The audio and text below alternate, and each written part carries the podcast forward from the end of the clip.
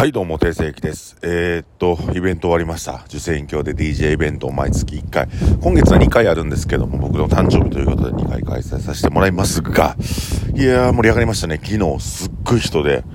えー、なんか、久々楽しかったななんか、ヤバフェスからちょっと、まあ、あのー変えたんですよ。なんか、こう、なんていうかな。もうヤバフェス僕一人でやるようなイベントやったんで、えーそれをちょっとゲストの DJ さんを迎え入れて、えーやるようになったんですけど楽しかったですね。すっごい盛り上がって、えー、妹さんもねすごい集客してくれてありがたいなと思いました、えーこれパワーが今ないんですよ。術反転術式使わんとこれパワーが今蘇られないので、えーこんな穏やかな口調で喋ってしまってるんですけども今もう自転車こいでちょっと体を動かしたいなと思ってぐるーっと今から自転車どうか回ろうかなと思ってますが体しんどいな。しんどい。2週間休み取ってないからね。この体がちょっと今疲れがどっとというかなんかこう気だるい感じになってるというかうん、これちょっと体動かして汗がどっとかいて、えー元気を取り戻して今日も営業していきたい。今日明日明後日ね3日乗り越えれば僕休みやっと入れるんで、えー頑張っていきたいと思っております。頑張っていきたいと思っておりますなんか漫才の入りみたいないや頑張っていきたいと思います。頑張っていきたいと思いますって言わなあかんということは頑張ってないということだからね。はい。そういうね愚痴というかなんかねひねくれたような発言が出るということもまああの疲れてる証拠でございますわ。はい。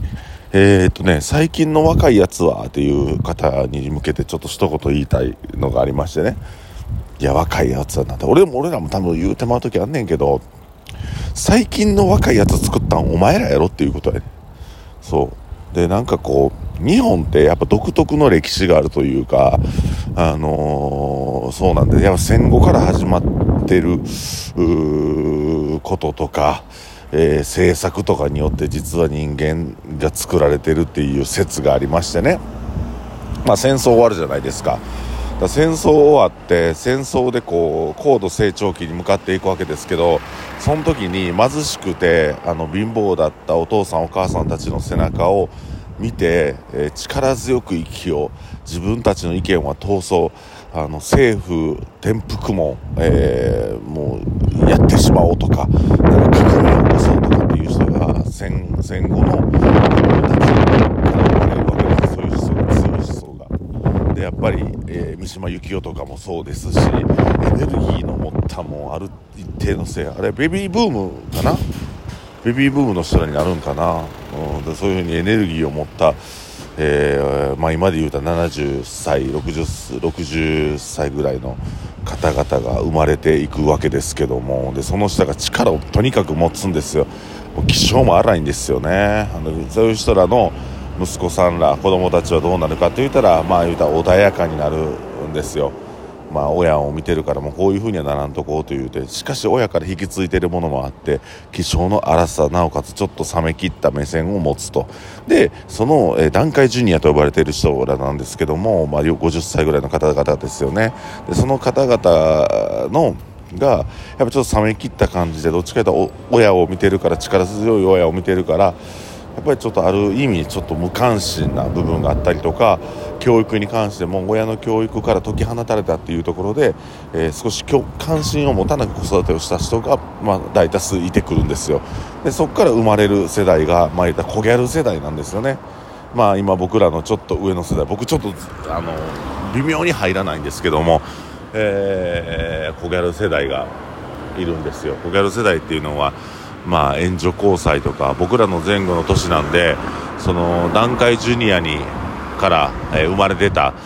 えー僕らよりもちょっと上の世代は援助交際しましたし、えーあとはあれですね加藤勝とか秋葉原のねあの街に車突っ込んだりとか榊原生徒もそうですしあとバスジャック事件した人もでこの子らっていうのは無関心な親に育てられたのでこうへ派手なことをして親の興味を引きたい悪いことをして親の興味を引けたいっていう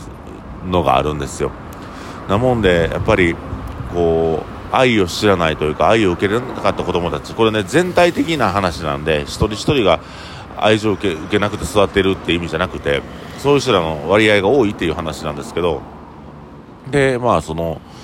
えーまあ、僕らの世代は言うたらちょっとこうね、共感能力がなかったりとか、えー、親に愛されてないとか、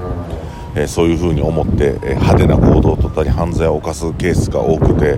えその上の世代でコンクリート殺人事件もありましたよね。そういうふうに凶悪犯っていうのは痛みを分からないっていうところなんですよ。これね、あのもともと団塊世代の人らが痛みを分かって痛みを伴うような戦いをしてきたにもかかわらず、えー、そういう人らがやっぱ政策もあってそういう力強い人たちを生み出さない教育っていうのが生まれてくるんですね。その中で団塊ジュニアの人らがどっちかと温厚であったりとか激しいものは持ちながらも温厚であるとかその子供たちは無関心から育てられてますから親の無関心から育てられてて、えー、無関心の中で愛が欲しいとか、えー、もっと求めるとかって言って援助交際をしたり他人から援助してもらったりその反面やっぱり大きなことはしたいとか、えー、痛痛みを知らないので人を傷つけることがたやすくなってるっていう世代、うん、なんかそういう風な、まあ、全体図全体像をね今話してるんで、えー、一一人一人はそうそうではないというか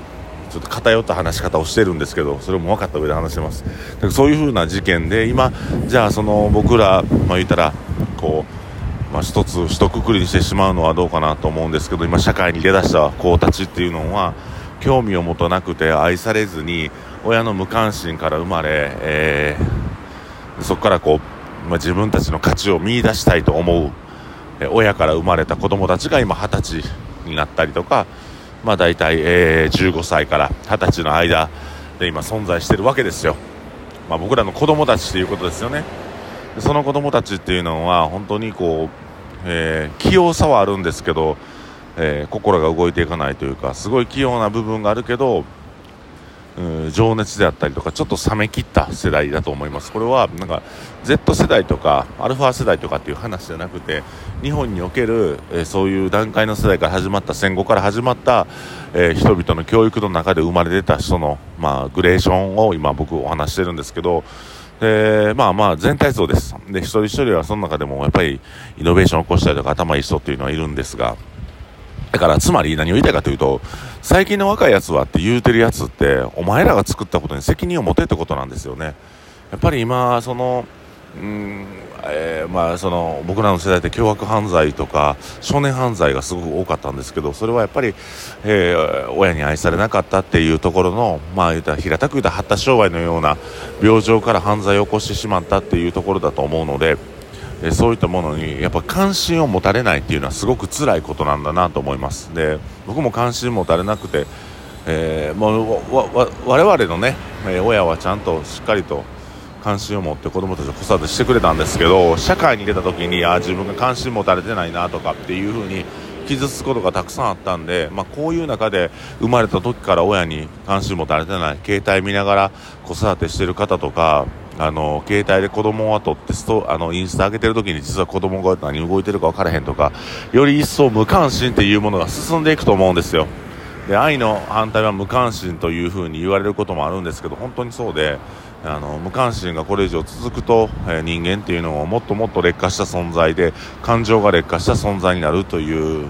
ことですよ。ね本当に怖い、えー、ことがもっともっと起きてくると思いますよ。だからあ僕らねそのまあまあミクロで見ていくと僕らみたいな人間がやっぱりいろんなことに関心を持って情熱的に働きかけるっていうことを、うん、していかないといけないなっていうふうに、えー、思うわけです。でちょっと今日は小難しい話になったんですけども世代間の中でギャップが生まれるっていうところと共感してあげるということと関心を持ってあげる。下の世代にもしっかり関心を持ってあげる。上の世代は、えー、なんや若いもんがとか最近の若いやつがっていう風にバカにするのは簡単やけどそれを作り出したのは自分らの世代っていう意識を持ってちゃんと自分らたちが作り出した、えー、子供たちやその世代に関して、えー、まあまあ興味を持って手を差し伸べていこうという話です。え、ちょっと今日は、うんなんかまあ僕もね、いろんな本を読んで、えー、学んだことっていうのを今日アウトプットさせてもらったんですが、まあ多少間違えてたりとか、えー、多少誤差がある部分もあると思うんですが、まあ大体僕が今日話したかったっていう話はできたと思います。えー、というところで今日も定石がお送りしました。えー、定裁の方はですね、22、23、24と開催しております25ちょっとお休みいただきますけども、まあ31まで毎日ゲストバイトを入れて僕はもう楽しく仕事しております。ちょっと体が疲れていますが、えー、今からね、えー、日曜日のルーティンを前出しで土曜日に持っていって、え、元気いっぱい今日も過ごしたいと思います、え、では皆さんいい週末をお過ごしください。それではさようなら。さようなら。さようなら。